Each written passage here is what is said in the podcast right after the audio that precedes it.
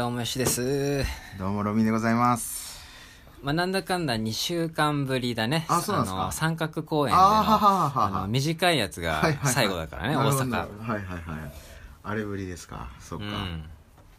まあバタバタしてましたよ。まあ、うんまあまあヨスはヨスさんでね、いそあの動画うん終わらすっていうの、俺はちょっといろいろ爆弾食らって。はいはい。まあ、ちょっと苦い経験はあったね。そうっすね。まあまあね、ももしかしたら、まあ、ラジオ聞いていただいてる方は、まあ、あの、僕がアップした、あの、最後の動画見てる方はほとんどいる、ほとんどだと思うんですけど、まあまあ、あそこではね、まあまあ、言いましたけど、まあ、辛かったっすね。まあ、今はね、もう、今、次の動画に差し掛かってる、取り掛かってるんで、うんもう気持ちは今そこにしかないんでね。うん。いいですけどでもその間のこの空白の時間はかなり あの辛かったなっていう まあ、なんか、ショックって感じでしょ？まあ、愚痴りじゃないでしょ、別に。あの、まあ、なんか、まあ、なくはないけど、どういう感じなの？あのその気持ちが？うそうだね。俺でもなんかわからないんだけどなんかまあいいろんな感情かな。ままず普通にボツってなってまあショックっていう気持ちもあると思うしあとなんかこのリアルにその自分の動画をある意味この評価みたいのするわけじゃないですか。そのん。クライアントが？クライアントが、うんで今回まあそういうことじゃなかったけどでも最初はやっぱこう評価してその自分の動画がダメだったのかなっていうか評価が悪いあそういう意味なのかなってそういうのさまあちょっとコメントでねなんかこの動画がどうどうのこうのとかっていうコメントあるかもしれないけどこうリアルに動画がちょっとダメになるぐらいのあ。うん。こういう評価をこうつけられるってなかなかそんな経験ないまあまあ、そう、それは予測してなかったね。そうですねでもまあ実際はその後ねいろいろ話した結果別に評価僕の動画の評価は別にあんま関係なくてちょっと向こうの事情がいろいろあったっていうことだったんですけどでも最初はそこがなんかちょっと受け入れられなかったっていうかなんか消化しきれなかったっていうのかな。うん。なんかあまりにも初体験すぎて。まあそんなんもあったりとかまああとはもう単純にこう疲れも来たんだと思うんだよね。でその疲れと合わせてこの、単純に自分をこのなんつうの盛り上げられなかったもん。あのその盛り返せなかった。なんかはい。はいこの意志まあ大体さ感情的になったらさそれを制御するのって意志の力じゃん、うん。まあ、大人な意志の力、うん。多分それがねもう結構弱まってたんだと思う。だからなんかうん。ふわーっつってこう、うん。トイレのフラッシュのように あのどんどんこう下がってったっていうでそのその必死のそのもがきの一つの流れの行動があの動画だったんですよ。なんかよくよく言うのがさストその発生したストレスは、うん。そこでもう一回発散なんつうのそのあそのあのあれねスケボーデブのスケボー紹介っていうのがその発散の発散そうなんです、そうなんよくププロの選手とかよく言うんですけど、うん。例えばサッカーで負けたら、うん。そのストレスはもうサッカーでしか返せないっていう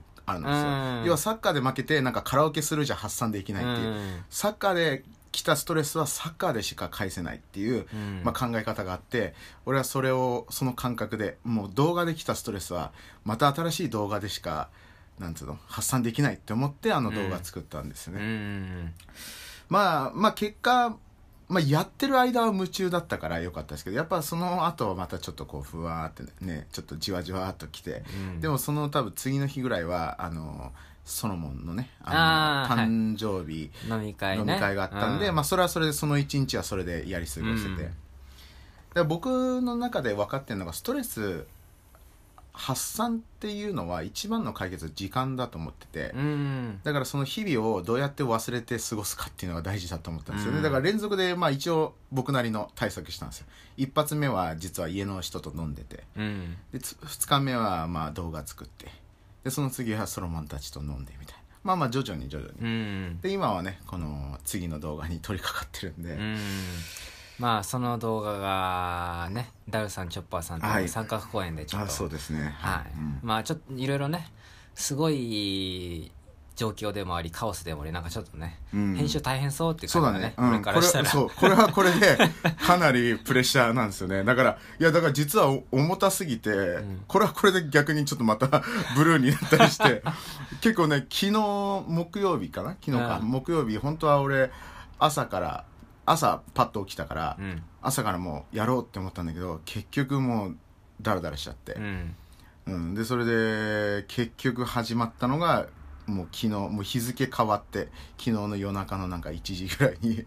やっと始めたって感じですね。でまあそうですね。まあでも最終的に、うん。まあ、少しずつあのーねいつも俺らの中の表現としてまあ俺の表現か。としてこう、トンネルを動画編集ってこうトンネルを駆け抜けるっていうあの表現をするんですけど、うん。であのその出口の光が見えない時ってとにかく辛いんですね僕にとっては。で、うん。今ちょっと見え始めてるっていうちょっとこの光が。まあだからそうですね。うん。まあいい動画になるのかねちょっと本当不安だけど分からんけどまあでもすごくこのチョッパーさんたちとかあのダルさんたちのことをすごい思って作った動画なんだなっていうのは分かるかもしれない。すごい気を使ってるはいはい。俺がいるっていうのが多分まあそれでいいかなうんまあまあね、うん。まあまあ今日はあの今あのはい。7時半とかですけど、はい。あの今日はそのスケボー大会の動画がさっきね30分前に上がって、っていう感じですかね、まあそれで僕の方の大阪の動画終わったっていう感じで、うん。まあまあそれで、まあ、今回のある意味プロジェクトはこうちょっとお疲れ様でしたってね感じですよねうん、まあロビンはねちょっとね結構苦い経験したけど、はい。俺は俺であの俺はなんかねいろいろ勉強になったっていう部分がうん。割と多くはね占めてはいるけどね。ヨウさんどうなんですか？なんかこう体力的ななんかああいう燃え尽き的な部分のキャパとしては。燃え尽きずいや大阪で全然何もない。あないもない、うん。えうん、そうだね。大阪はーこの動画、うん。大阪行った後このど終わった後の動画編集とかは別にそんなにこの疲れ気味はあんまない。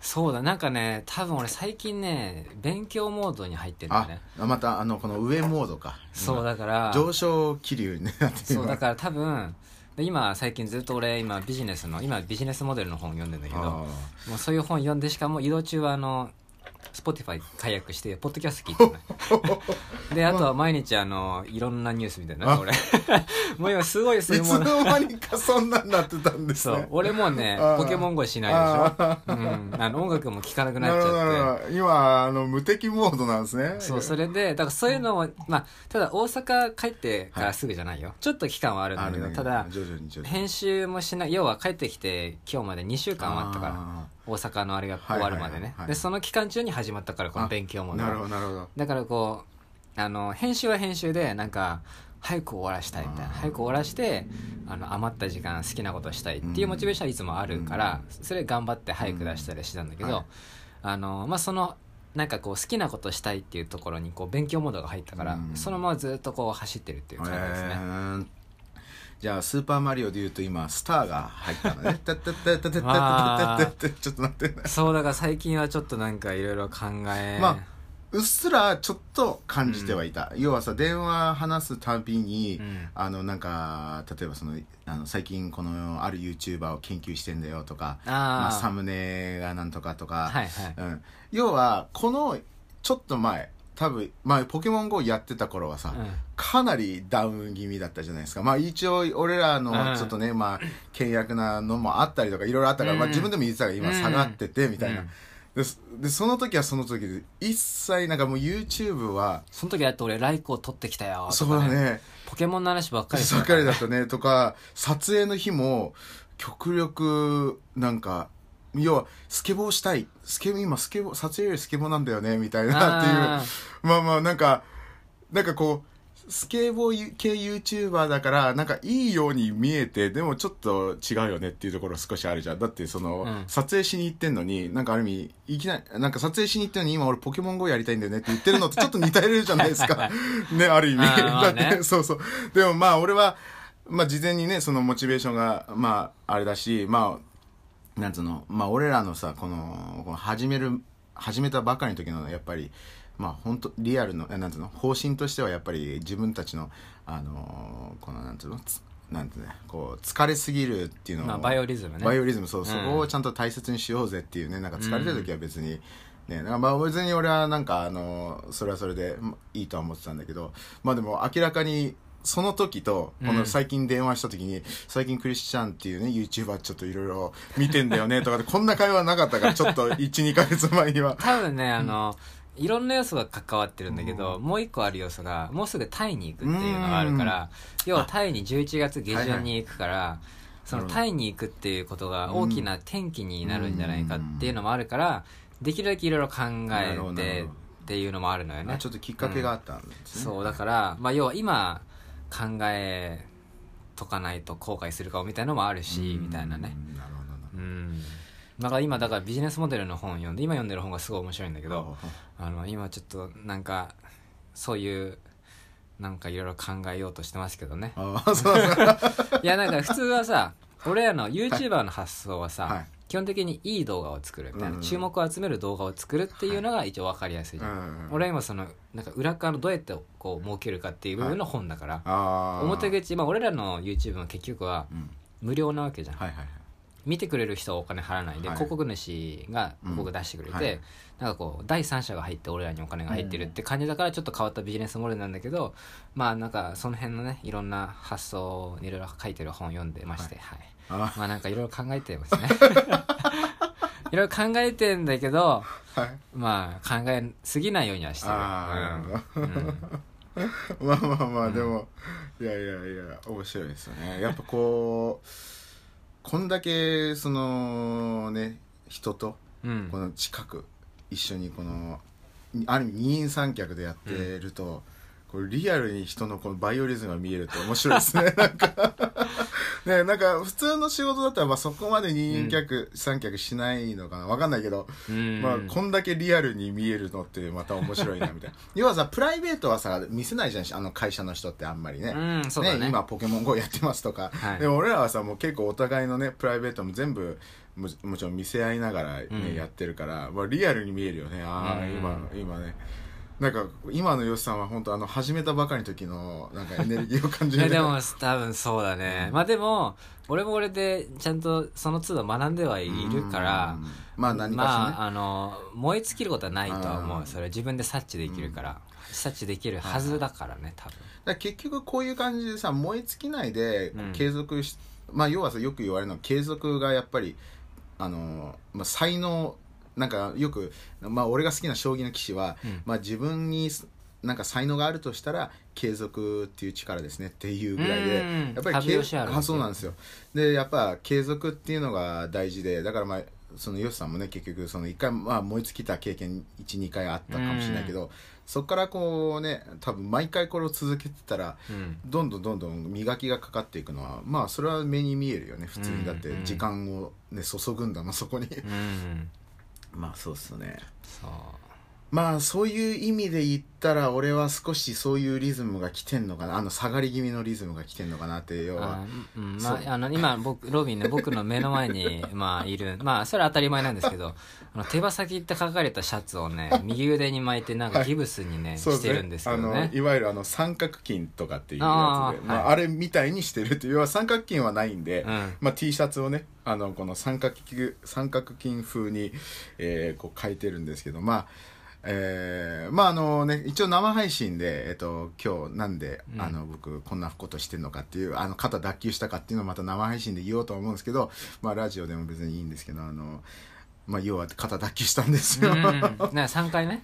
3回目ですね。で1回目はリアにスケボーであのうん。後ろに転んで手ついて脱臼したんですね、うん。で2回目はこうただオーリーして手上げた時に脱臼したっていう、うん。俺その場にいなかったえだからんそうですよね。でもそれはそれでダサいんですね十分に。でも今度はですねそれを上回ってしまいましてえ今日の朝10時ぐらいに目覚めてでちょっとベッドの反対側反対側って言ったらこのね頭あの足側になんか寝たいって要は方向なんていうの？ああはいはいはい。そう足まあ、なんか北向きだったの南向きそういうに寝たいことですね。みたいなね。はい、それで、なんか、なんかわかんないです。なんか寝心地が悪かったのか、暑かったのか、よくわかんないけど、パッと起きて、まあ、じゃあその北だったとしたら、あちょっと南の方に向きたいな、っつって、うん。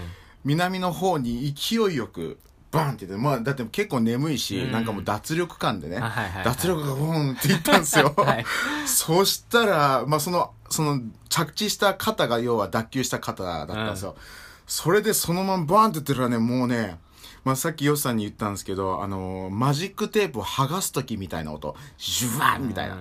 あんな感じがしたんです。このね、肩が、まあ、要は僕の肩が前の方にずれる感じなんですね。その前の方にジュワーみたいな。で、その瞬間、あの、この話聞いたことあるかわかんないですけど、あの、脱臼は骨折より痛いって言われてるんですよ。激痛、そこで、うえざいだいもう一気に目覚めましたね、もうね。まあそうだよねそう一気に目覚め、さっきは寝ぼけてね、あーちょっと南向きに寝たいな、つったらバーンっつって、もう超痛くて、でもその寝てる状態じゃないですか、そのもちろん、こうやって。そっからこうやってまず起き上がるのも超痛いし、もう動くだけでも痛いんですよ。うんでそれも痛いの我慢しながら、ぐわーって起きて。まあ俺が昔左手首脱臼したのと多まあ分まあそうですね。似てるよねそうですね。まあ痛さはうんい一緒だと思います。痛いよねでもうね、うわーって、で、そこでいろんなこと考えて、ん要は過去の1、2回は僕救急車呼んでるんですよ、わざわざ。うんはい。いあんまり動けなさすぎて、もう救急車呼んで、もう頭パニクるからね、ちょっと。で、でも、いあの、まあ、3回目はさすがにいろいろ考えて高いんですよ。やっぱ救急車代も払うから。うん。で、救急車はあんまりこう安いところとか選ばず、一番すぐ空いてるところみたいな。で、大体、空いてる病院？病院、うん。で空いてる確実に空いてる病院って言ったら大型病院なんですよ大体。すげえ高いところみたいに連れて行かれるんですけどでそんなんもあってそういう経験もあったからいやちょっとなって。でしかも肩外れやすい人って結構みんな自分で入れる人いるんですよ。なん。かで話は聞くよねはい、でうん。僕の身近の人でも2人友達がうん。自分で1人女の人とかね、もう自分で入れるとか言ってて、ね、でいや女の人も入れるんだったら俺男の俺も入れなきゃみたいなこういろんなこと考えて、でもうゆっくりねまずこうベッドが立ち上がって超痛い状態ですごい痛い痛いって言いながら片手でね要は僕右手が脱臼したんですよ。左手でもう携帯スマホを取り出してもうスマホ片手であの脱臼の入れ方みたいなのをその場でうん。超痛みをこらえながらこの脱臼の入れ方探してもうなんかもう適当にいろんな方法あったんです。でなんとなくこれが一番いいかなっていうやつをまあそうですね。要はねこうなんか物をつかみながらゆっくりこう座っていくみたいなそういう方法で、まあそれをね自分の部屋にあるね、まあ、いつも生配信で使ってるテーブル を使ってあのはいゆっくりやってって、まあ、一発目できなかったんです、で2回目、まあ、もう一回やってみたらしたらなんかねガキゴキみたいな。なんかね、うんえそれゆっくり最後グンって勢いつけるとかじゃいやじゃなくててゆっくりこうゆっくりへやってって最後ガキゴキみたいななんかコクコクって入って。ーじゃあなんかどんどん痛くなっていくの？こうやってやるやるたびにあのねあのね正確にはあのこれはね前のこの医者が脱臼肩を入れてくれた時の経験で、ゆっくりゆっくりやりながらあと深呼吸をしながらすると痛みがうんあの本当ちょっとになるの。なんかそんなね痛い痛い痛い痛いじゃなくてなんかちょいちょい痛いみたいな。ゆっくりやってそれを早くやると痛いよもちろん。うん。でもそれをねゆっくりこうふーって息吸いながらゆっくりゆっくりやるとねそんなに痛くない。でうん。この入る瞬間もなんかさみんなねあのよく映画で結構みんなね、うん。あのちょっとこの洗脳されてるところがあっていろねね。でせ映画はさなんかバケガーそうなんかすごい痛そうだよね そうそうそうそう。あれ。はね偽物だよねね肩に。なんかよくねよく俺見るのが、うんうん。あの要は脱臼した人がいて、うんでそれやる人がいて、うん。じゃあ3人一で行くよっつって、3ブンってああよくあるよくあるよくある。もうこうで急にやるっつってね、そうわかる。そう実際実際はそうではないっていう、へー。実際は本当こうゆっくりやってこのカキって入る瞬間もなんかちょっとスッキリ感がある。あの、へー。指をこうパキパキする人いたらあわかると思うけどパキってした瞬間ちょっとスッキリ感があると一緒でなんかねパキッつってあちょっとスッキリするみたいな。じゃあなんか映画のは素早くやってるから実際ほん本当に痛いってことだな。あそれの可能性もあるね。うんでもなんかやり方があのやり方で入ってるかどうかもよくわからない、うん、理屈があってない方だったとしたら、まあでも映画だとよくねなんかもう時間かけてやらないし、うん。ね戦闘シーンとかが多いから、うん。一緒にしてやんなきゃいけないっていう。ことで痛いのかな、うん。なんか肩はあの映画のやり方で本当に合ってんのかどうか知らないけど、うん。指とかは合ってると指がなんかたまに映画でさもう人差し指は違う方向向向いちゃってそれを one two three でバッて戻すのあれは多分それしかないと思う、うん。でも肩はなんかね。なんか昔ね Yeah Right とかのあのジャスティン・エルドリッジっていうプロスケーターがあ見た見たな。で自分でこうあーそうそうってやってあれは多分そうかもしれない。そう。そうだね。まあなんでねちょっといろいろ。だからまあそそだからそういう意味でもバイオリズムが。あだから一瞬そのいろいろ考えたっていう中にその考えもあったんです。なんか俺ね今回の動画でボツになって俺これで打球みたいなこんな感じでこのベッド寝返っただけでさ、もう俺終わってるわって一瞬こうねスーパーブルーに落ちたけど。うん。だけどそれは一瞬だった。ふんっつって。でもまあまあいいかっつって。まあね。でもまあまあ嬉しいことは自分ではめられるようになったっていうのは少し嬉しいね。これでかなりのお金を節約したんで。ね。そうですね。だからまあまあ今後ねまあうん、今後万が一こういうことがあったら自分ではめることができるなっていうのとかね、まあまあ、あとあのまあまあまあまあそうあとって関係ないか。まああのあと痛みはそんなに大したあのあのいい意味でも悪い意味でもなんですけどあの結構もう外れやすくなってる人ってうん。一回戻すとねこう回復するの早いんですよ。なんかこのうん。腕が普通に正常に動くようになっていくっていうそうそうですね。あ1回目の時はもう本当に捻挫みたいに2週間ほとんど動けなかったすごうん、だけど2回目は本当すぐ次の日にもう回復してたんですよ。うん。だから今日も、まあ、若干違和感あるんですけど多分明日にはまあ普通に動けてるのかなみたいな。うん。まあそうですね。なんでまあちょっとね、いろいろ、まあ最近、まあ僕だからね、ヨシさんが、あのーちょっとねあの、バイオリズム的に下がってた気味の時はさ、うん。俺は俺なりでちょっと上がってた方だったじゃないですか。なんかいろんな人に連絡してコラボして。ね。だね。だからまあまあまあちょうど、だからヨシさんとこう、こういうなんだろう。交差してるね。うん、なんかあの DNA の絵みたいなのあるじゃないですか。はいはいはい。あんな感じですね。ヨシさんと俺ね。DNA の螺旋みたいな螺旋そうそうそうそう。ヨシさんが上がってる時は俺が下がってみたいなまあまあそれで補,、補っているっていう。友倒れしないからね。そう。だねまあそうですね。まあまあでもねちょっとあまり落ちすぎないようになんかちょっと自分もなんかいろいろあがいてますけど。いやーまあまあちょっとねいろいろありますね本当。ねまあね本当にこうまあなんか自分が会社働いてた時すごい思い出すなっていうのをなんかあって要はよしなんなんかの問題改善してああよこれでもうずっと順調にいくのかなって思ったらまたこう1ヶ月ぐらいしたらまた違う問題が目の前に来てみたいな、うん。でなんかそれ俺会社5年間ずぐらい勤めてたんだけどやっぱ5年終わる時までずっとやっぱり問題って毎年あんだなっていうか、なんか理想はさこう無敵な状態になりたいってのあるじゃん。やっぱこうねなんかねこうずっと、うん。まあ仕事会社にいた時なんかはもう完全にマスターして日々なんかこうストレスなくやっていけたらなって思ってたんだけど、やっぱりずっとあるっていう。で多分これはどの物事に対してもチャレンジしてる人だったらうん。チャレンジしてない人は多分何もなく生きていけるかもしれない。多分、うんでもやっぱチャレンジしてる人はずっと多分チャレンジしてる間は何かしらの問題があるんだろうなっていう。まあでも寝返りはチャレンジかどうかはねわかんないね。ね寝返りが 今回の寝返りは特にチャレンジではないまあまあ確かに。それは関係ないね。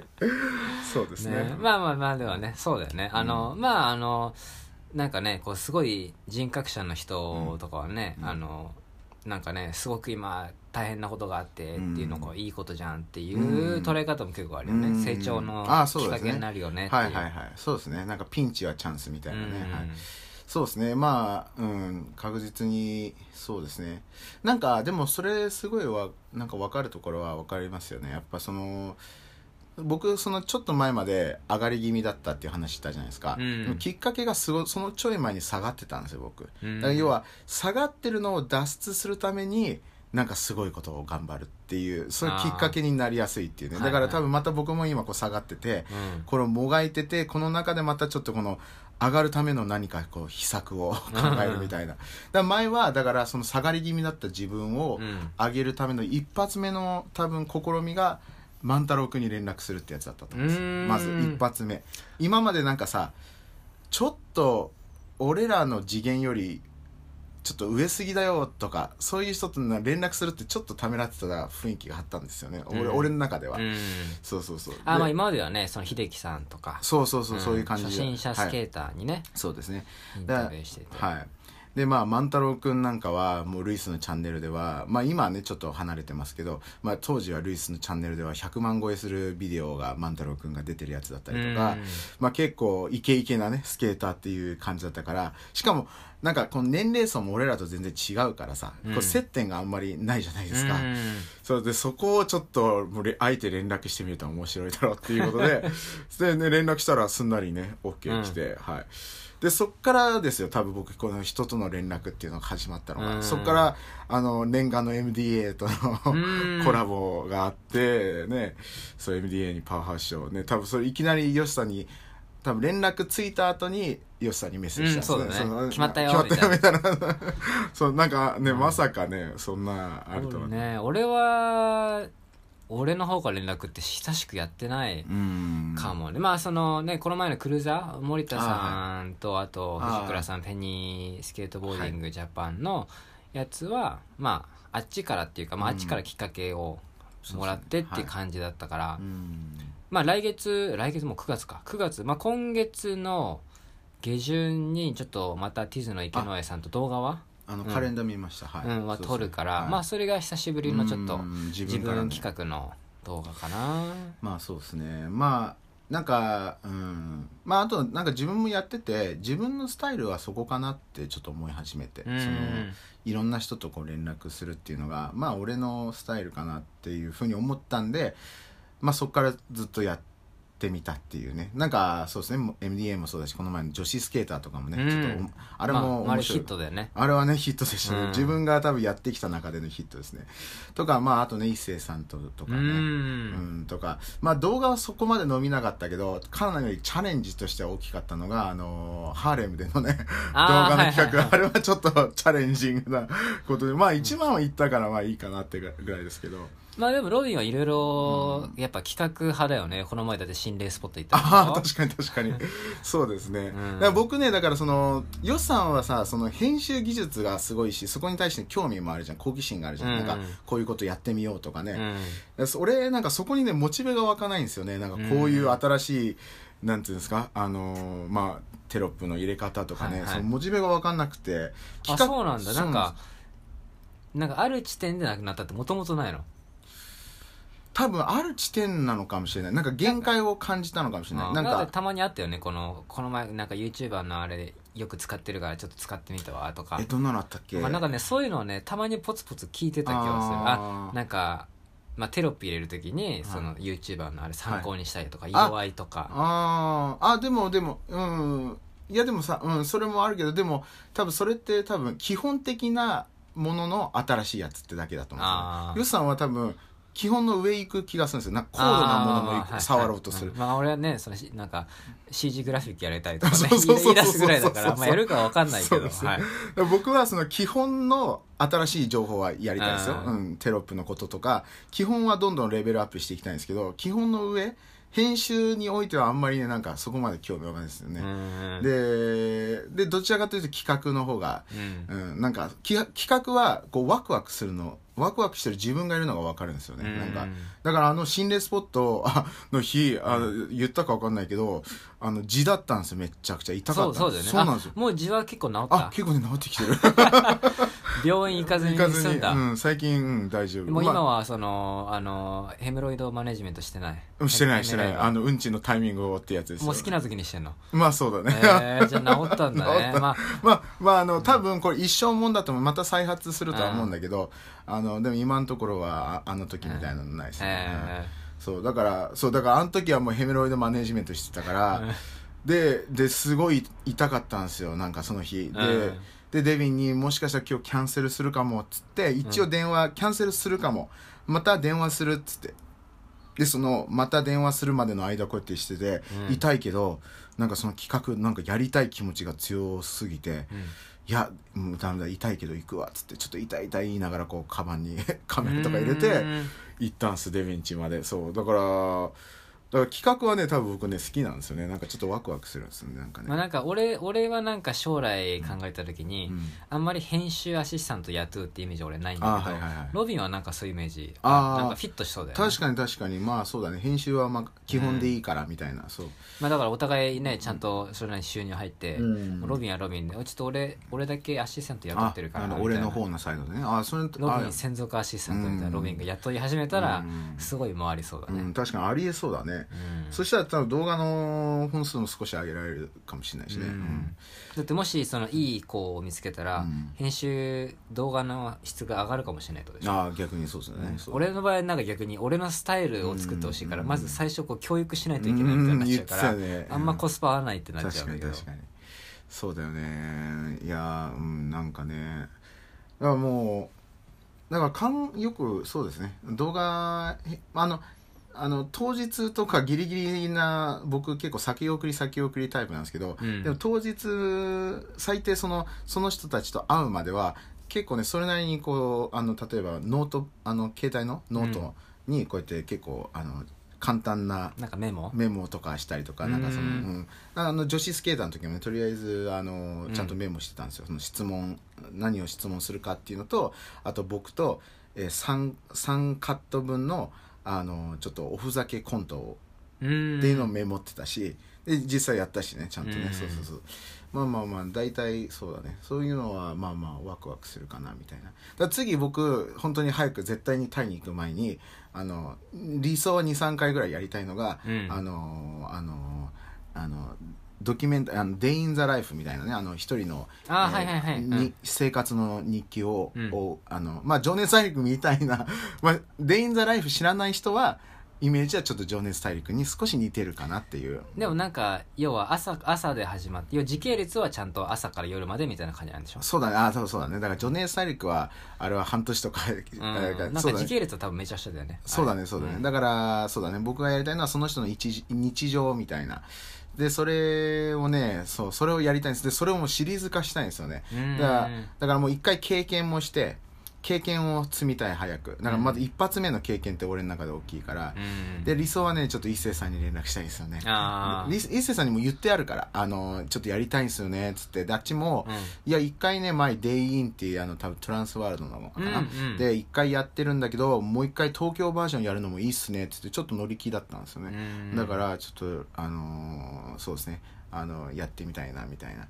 でなんか、うん、で自分結構「情熱大陸」とかさそういうの見るのすごい好きだから、うん。なんかそこら辺の俺のなんかすちょっとスパイスをちょっと取り取り入れながら作りたいなみたいなそうだよね。ロビン情熱大陸好きだよな。俺はあのああとプロフェッショナルも好きだよね。で僕実はね、ん。あの情熱大陸のオンラインあの会員あの400円 払ってみ今見てるんですよあ最近。なんかそういうサービスがあるんだ。あったんですよ、あったんですそう。まあでも最初の1ヶ月無料だったんで、うん。ねプライムとかに入ってないの？アマゾンプライムえっとねアマゾンプライムはあプロフェッショナルが入っあてるんですけど。そうだ俺最近プロフェッショナルであのジブリの鈴木プロデューサーのやつ見た。そうプロフェッショナル入ってるんですけどでもね僕もう大好きじゃないですか、うん。もうあのープロフェッショナルねもうとっくの前に見たことあるんですよ、うんで見たことあるやつもで結構でも見たことあるやつも僕いいやつは34回とか結構なたくさん見るんですよね。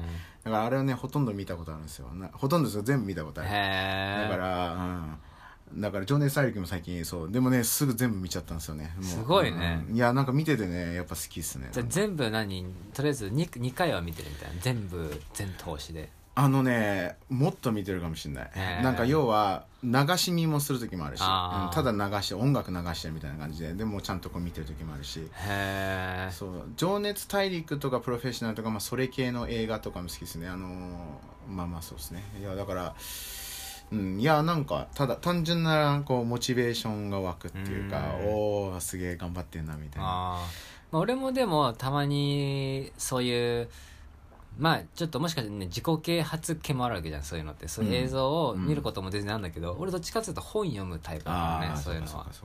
そうだよね、うん、俺は、うん、まあ本嫌いじゃまあ100なんつうの好きでもないし嫌いでもないっていうかまあ普通な感じだけどまあでもまあまあ。うんまあでも「情熱大陸」はねいや昔から好きだね。なんかシンプルになんかこう、うん。あれヒカキンってどっちに出てたんだっけ？情熱大陸に出てた？ヒカキン出てたことあるよね。なんかプロフェッショナルかもしれない。かな？うんまあ、それは見てないな。まあなんかそうですね。僕がとにかくね見てんのが大体まあ将棋の棋士とかあとスポーツ選手のとかよく見てますね。あのね絶対見ないやつが何個かあってあのまず見ないのはアイドルとか。あれはなんか見ないんだ。だって要はあれはその人の努力関係ないっていう。要はその人のただ可愛さだけで上がってんじゃないのってこうまあ先入観があるじゃない。まあなんかでも実際なんか一個だけ見たことあるんですよ。なんか前田敦子だっけな。はいとはいはい。かまで見たらまあまあそのアイドルの中でアイドルでまた頑張ってるところがあるっていうのはもう見てちょっと目から鱗うん。だったんですけどでもそれでもなんかさそういう印象あるじゃん。アイアイドルって。どちらかというとあの人のは見たっすよ。あの秋元康さんは。だってまあその人がその人がこのアイドルをこううまくこうやってるわけじゃないですか。だからそれは見ましたけど。でもそうですね。アイドルは大体飛ばします。でもあの実力派俳優とかは結構見たりしますね。あのす例えば山田孝之とか？とかいるの？情熱大陸に。あのね山田孝之は見たことないんですけど、うん。でも最近見たのは小栗旬とか。おおあそうか。小栗旬はいはい。のは結構良かったですね、へー。とかあとなんか名前忘れたけど何人かなんかああの人とか滝藤賢一っていう人最近よく出てるんですけど、とかまあまあそういうそうですね実力派え俳優。小栗旬ってな天才派なの？努力派なの？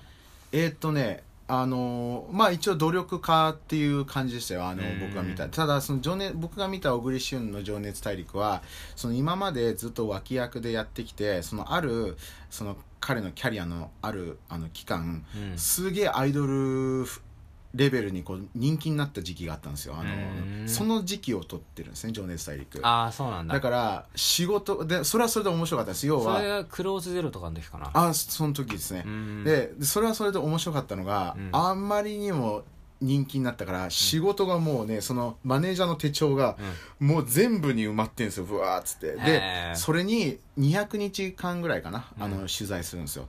でそれもなんか最初は最初は「うわー忙しいっすよもう」みたいなっつって。でも小栗旬が。小栗旬が忙しいっすよって。もう朝からなんか入ってで夜は25時ぐらいにうん。もう部屋のホテルの中で「オールナイトニッポン」っていううん。ラジオをそこで部屋であー。収録するみんなに25時で収録してみたいな。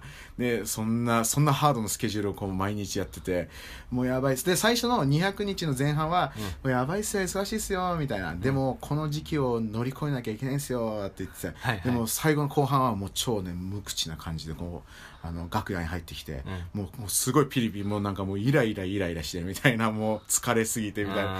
それをこう生で見れるのがすげえ面白いなっていう、へー。要は要はバイオリズムを小栗旬の バイオリズムをリリ リアルに見そうだね。やっぱり人間ねこう誰でもあんなすごい人でもやっぱりすこうずっと頑張ってたらそういう時期が来るっていうね。あなんかそうなんか最後の方はなんかすごい遅刻したりとかなんかであでそのなんかすごいムスっときて。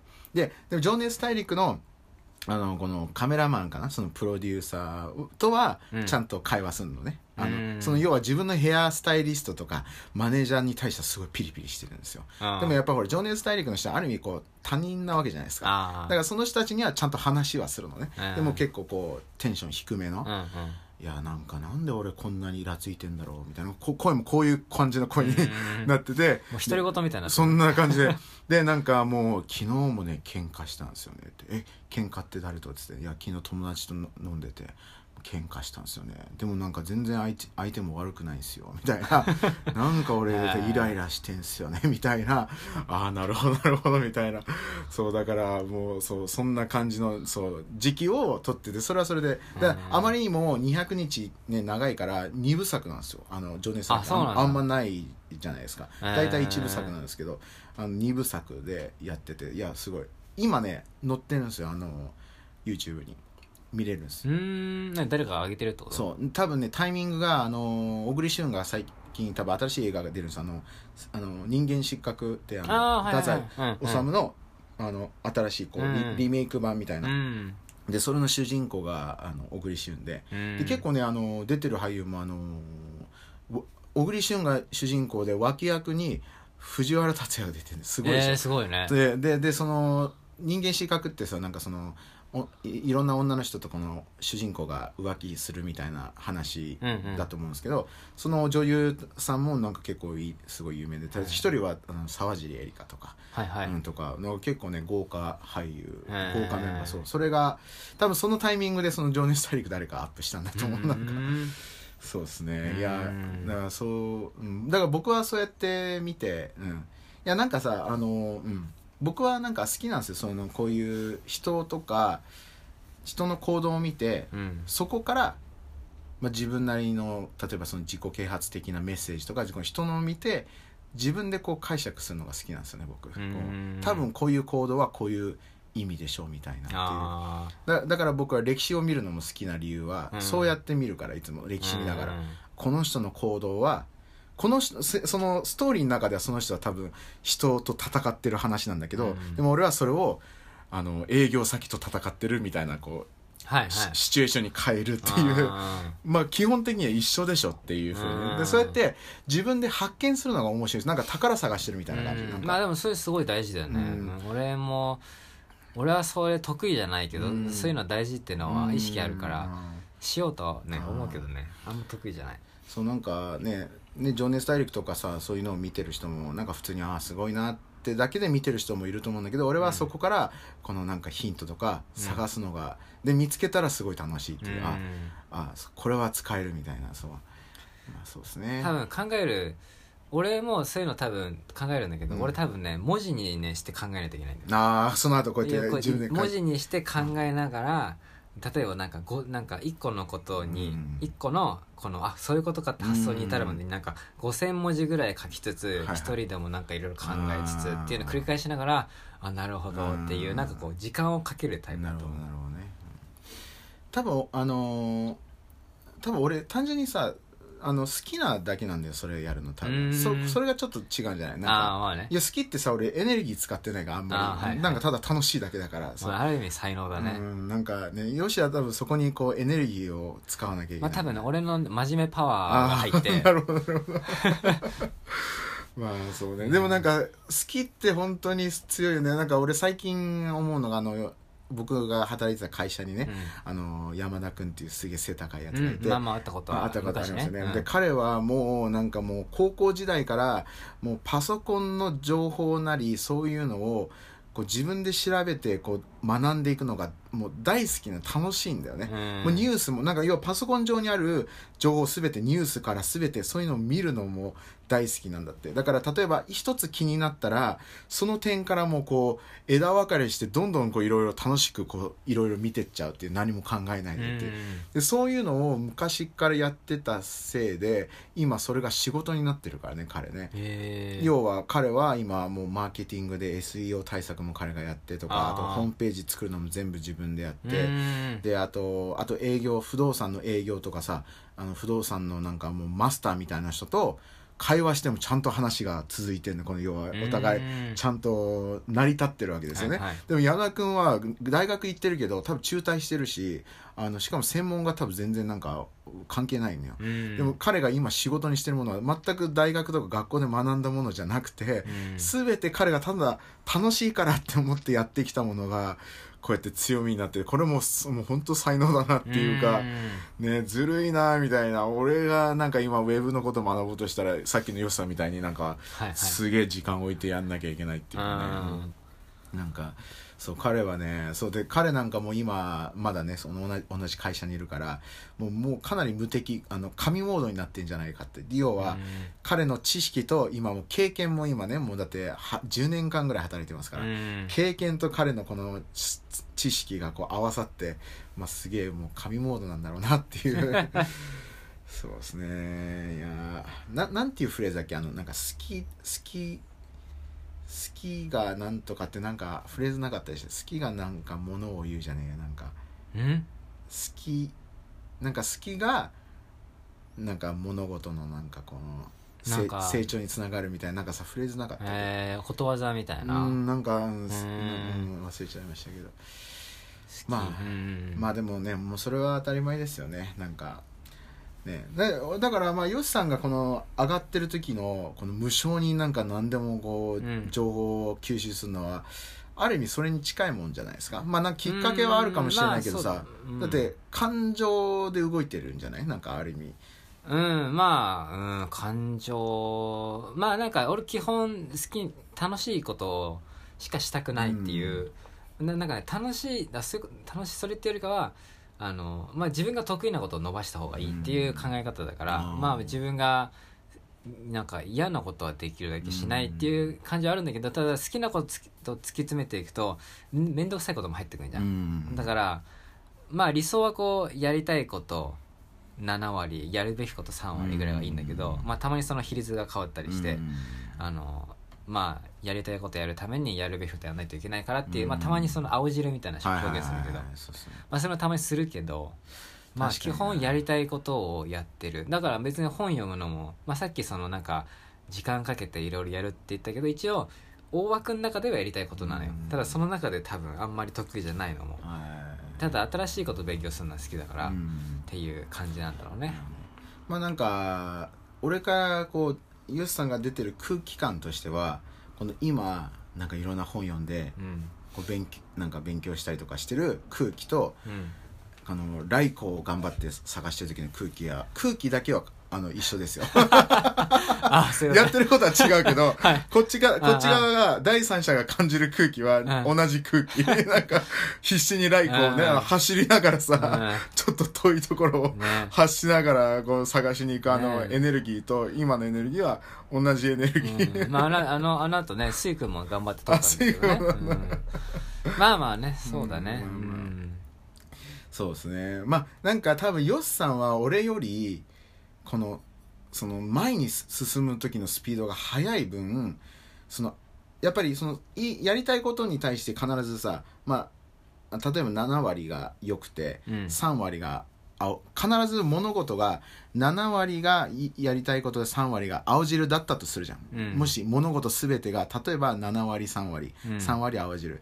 で俺はこの前に進むけど俺はスピードが遅いから多分その30%の青汁をこう吸収消化する時間があると思うんですよ、うん。なんかヨシさんはなんかすごいスピードです突き進むから、なんか30%の青汁をこう消化しきれないままどんどんこのたくさんの青汁をこう抱え込んじゃうみたいなイメージがたまにありますね。なんかなんか要は1回で飲みきれる時間ってやっぱり決まってるわけで、うん。うん。でヨシさんはこの、うん、これでもこれ今まだこれ飲み終わってないけどもう次のやりたいこともあるからっつって。でも次の青汁ももう取り始めるみたいな。でねねこうでちょっともうスピードが速すぎて追いつけないみたいな。でもでも青汁は常に1日で飲める量をちゃんと飲んでるんですよヨシさん、うんうん。でも進むスピードが速すぎるから青汁の溜まるスピードも あ速くてね。である日このバイオリズムがちょっと下がり気味の時にうわ俺青汁こんなにあんのかみたいな。ちょっとなんか俺これ好きじゃないなみたいな。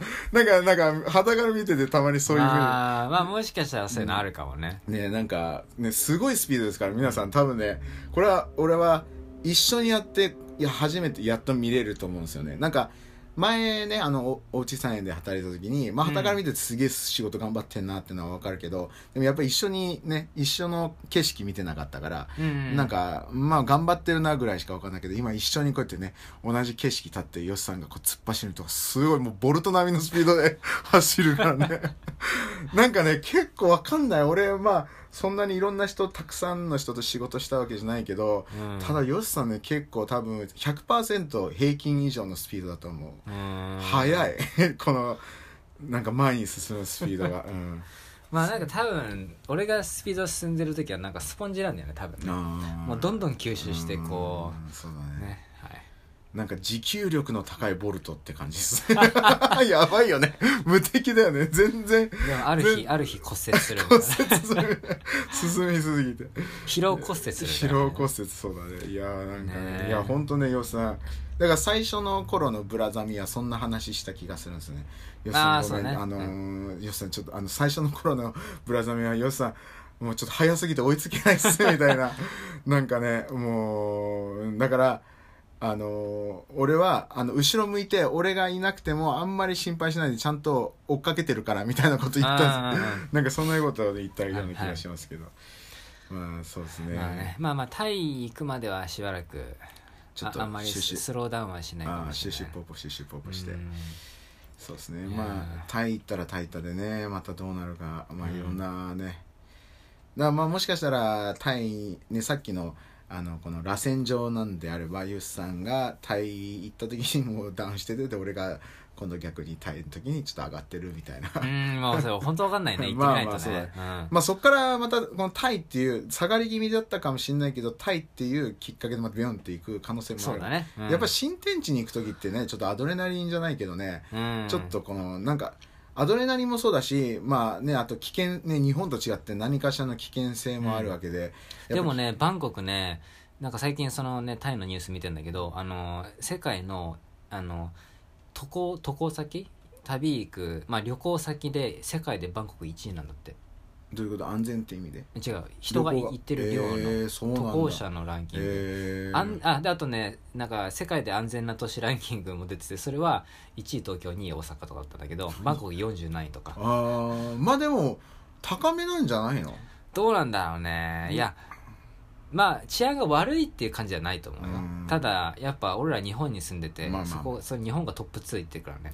2番が大阪なんだね面白いね。しかもだって世界の同じ同じそう世界東京と世界のランキングで 治安いいベストトップ日本みたいな平和なんだよね。うんまあそうだね、うん。いやちょっとねまあいろいろねどん。ねまあまあまあ。まあでも確実に少しあのあのなんていうんですか？引き締まるのは間違いないよね。この、うんうん。ねだって行ったらいろんな課題があるわけでね。動画も撮んなきゃいけないし。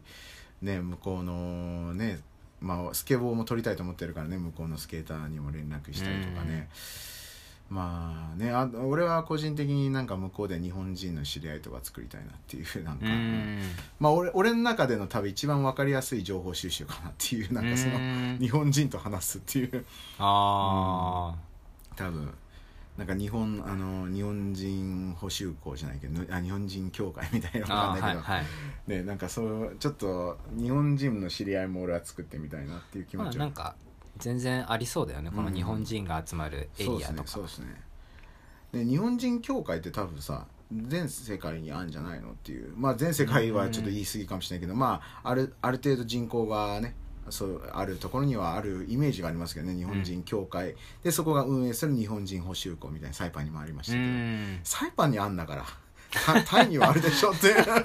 まあまあそうね。バンコクにありそうだね。ねバンコクにあうんりそうね、まあまあまうんあそうですね。いやちょっとどんなあと9分。あ9分。いや俺俺話変わるけどさ、はい。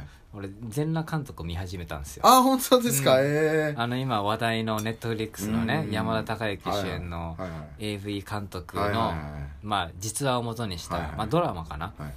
いやみ見ようと思ったきっかけがあの見る前はもう AV じゃんみたいな、うんね。俺別にそういう目的で俺あんまりドラマとか映画見ないから、はいそのそういうためそのためにねでただいろいろ見てたらあの全裸監督は日本版ソーシャルネットワークだとか日本版ウルフ・オブ・ウォール・ストリートだっていうレビューがあってでホリエモンがめっちゃ絶賛しててなんかもういやこの時期にこんなにも次見たくてしょうがないうん。日本のドラマが見れるっていうことに俺はもうネットフリックスすごいとしか言いようがない。とかってえーすごい絶賛してて。すごいな。大絶賛だね。そうなんかであこれじゃあちょっと見ようかなって一応2話だけ？2話まで見て、はい。い、やねいやいいよ楽しい。あそう面白い、えーそのもちろん内容としても面白いしそのビジネス的にも面白いね今のところ。俺俺基本今勉強モードだからね。ビジネスとしての吸収しかしてないけあどーまあ、もちろんそのあの、まあ、セックスシーンとか入ってくるよ、全然。セクシーンなんかもうバリバリ AV 並みなんじゃないの？全然。まああの下は見せてないけどね、うん。あのただあの上は全然見えてる、うんいやそうっすね、うん。うんまあでもあの日本だったらこれテレビじゃ無理でしょみたいなレベルの、あのまあ多分どんどんこれからピークもっとはいはいなっていくんだろうけど、うんいやー俺心配だな俺が見たらな。ね俺前多分このラジオで話してると思うんですけど、そうだねね僕はこうそういうシーンが入っちゃうとどうしてもムラムラしちゃって、はい。一回ちょっとしなきゃいけないぐらいになっちゃうっていう なんかそういう感じがあるんでねなんか見れるうん。ロビンちょっと危ないかも、うん。うん。いや俺ねあのね見てないけど多分ヨシには行ったんですけどたまたまねあの大阪に行く時の,、うん。あの夜行バスが俺の斜め右前に。あ見てたって言ってた、ね、そう斜め右前に座ってるやつが見てたんですよずっと、うん。で超見えず画面がもうちょっと俺がちょっと右見たらもう画面が見える感じだったんですよね、うん。で結構大きい iPhone で見てたから、うん。もう超見えてでも最初見た時こいつ AV 見てんのかなってすごいなちょうどそのシーンだったんですよ、うん。すごいなこの男の子は みたいな、うん。よく堂々とみんなでもでよーくこうやって見てると山田孝之が出てきたからあああれかと思ってそうそうそそううなんかまだ1話2話しか見てないけど、うん。その時点での今の話題はその当時ビニ本っていうのがあって、うん。要はビニールで包まれたエロ本っていうのが当時流行ってて、要は中身が見れないうん。表紙しか見れないっていう本が当時すごく売れててっていう、あの時代なんだよね、はい。でそこに山田孝之がもともとあのできない営業マンだったんだけど、うん。英語教材どんどん売れるようになってていろいろあって英語業界に入るんだけど、その無修正のつくあのビニモン出そうとかって言い出してそれを出しちゃうんだよね、うん。でそれで多分これから物議を交わしててでまた刑事役がリリー・フランキーなのリリー・フランキーー俺大好き。リリー・フランキーの演技もまたね、うん。まあ、あの人の演技すごいから、まあ、山田孝之もすごいんだけど、うん。えー、面白そうだね。そう確かに、ちょっと俺も見ようかな、まあ、堀江も言ってたけどもうとにかく金がかかってるのが分かるしなんかねその全裸監督のためにあの歌舞伎町丸ごとセットで作ったのって、えー、すごいもう金やっぱ金のかけ方がレベルが違うまあネットフリックスね。から、まあ俳優もねなんかちゃんとしてるしね、まあ、小雪も出てるし、うん。まあ、全然有名な人も全然うん出てる、えー、ちょっと本格的なんだね。いやちょっとそう言われると見たくなってきた。まあでもエロいから。あーまあそうですね。ロビンはちょっとね,、まあまあそこはちょっと準備した方がいいよ、だから一回あの抜いてから見た方がいいってことまあまあ対策としては正しいと思うよ。大変だな。見るために毎回新しいエピソード出るたびにね。あちょっとまずちょっと普通の AV 見ないとなみたいなあそうっすか。なるほどね。はい。まあまあそれはちょっと見てみたいな。まあまあまあ、ねはい今回ちょっとななんかど決めてたトピックあったんですか僕は決めてなかった。まあでも成り行きではいけるのかなと思って、なるほど。まあでもタイトルどうしようかなって感じだね、まあ、出来事はね確かに今回トピック決めなくてもね大阪のあもあったしね。うん。俺は俺でいろんなことあったし。ロビン脱臼とかにロビンか ロビン3度目の脱臼なんでしょうあかー確かに。まあ間違ってはまあ全裸監督ってしたらちょっとみんな見てくれそうだけど、うん。最後に言うからね。確かに確かうん。にそうですねロビン脱臼にしますか。ロビン脱臼。はい。なんかロビン寝返り脱臼にしますか、寝返り脱臼。寝返り脱臼ですね。そうですよね。なんかねあのこのラジオでもねあのあばら行った時もやってますからね、あばら行くみたいな。いやじゃあ終わりましょうか。はい。はいじゃあありがとうございました、はい